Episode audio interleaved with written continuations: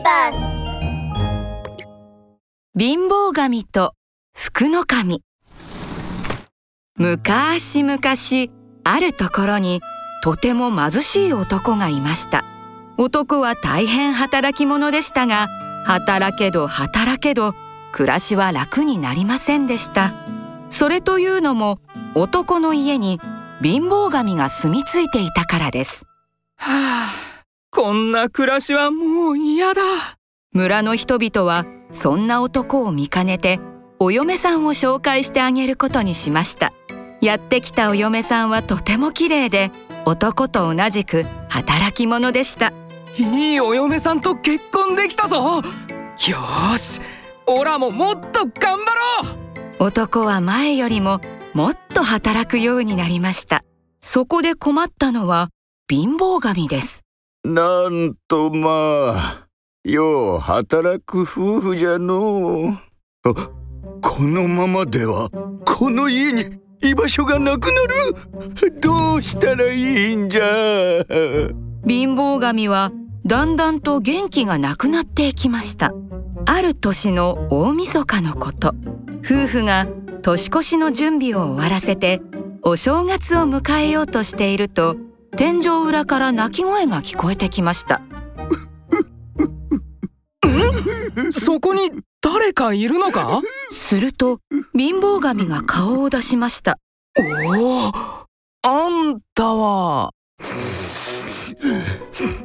わしはずっとこの家に住んでおる。貧乏神じゃ。えー、貧乏神だって？ああなるほどね。だからか。ってどうして泣いているんだ？お前たち夫婦が一生懸命に働くものだから今夜福の神がやってくることになったんじゃ。そうしたらわしはこの家を出て行かねばならんのだ。男はこの家を守っている神様が貧乏神だと知り少しがっかりしましたがそれと同時に泣いている貧乏神がかわいそうになりました。せっかく長いことこの家にいたんだろう。これからもずっとここにいてくれていい。そうですよ。ずっとこの家にいてくれて構いません。何を言っているんじゃ？わしは貧乏神だぞ。それでもここにいていいというのか？ああ貧乏神だとしても神様は神様だ。福の神など追い返してやればいい。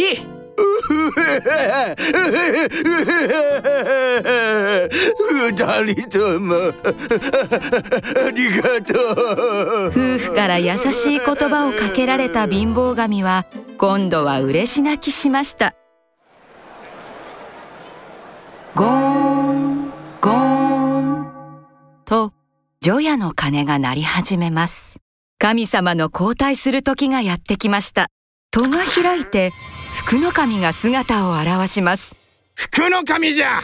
福の神がやってきたぞ。福の神は貧乏神に気がつくと嫌な顔をしました。貧乏神めまだいたのか。今日からこの家の神様はわしだ。早く出て行け。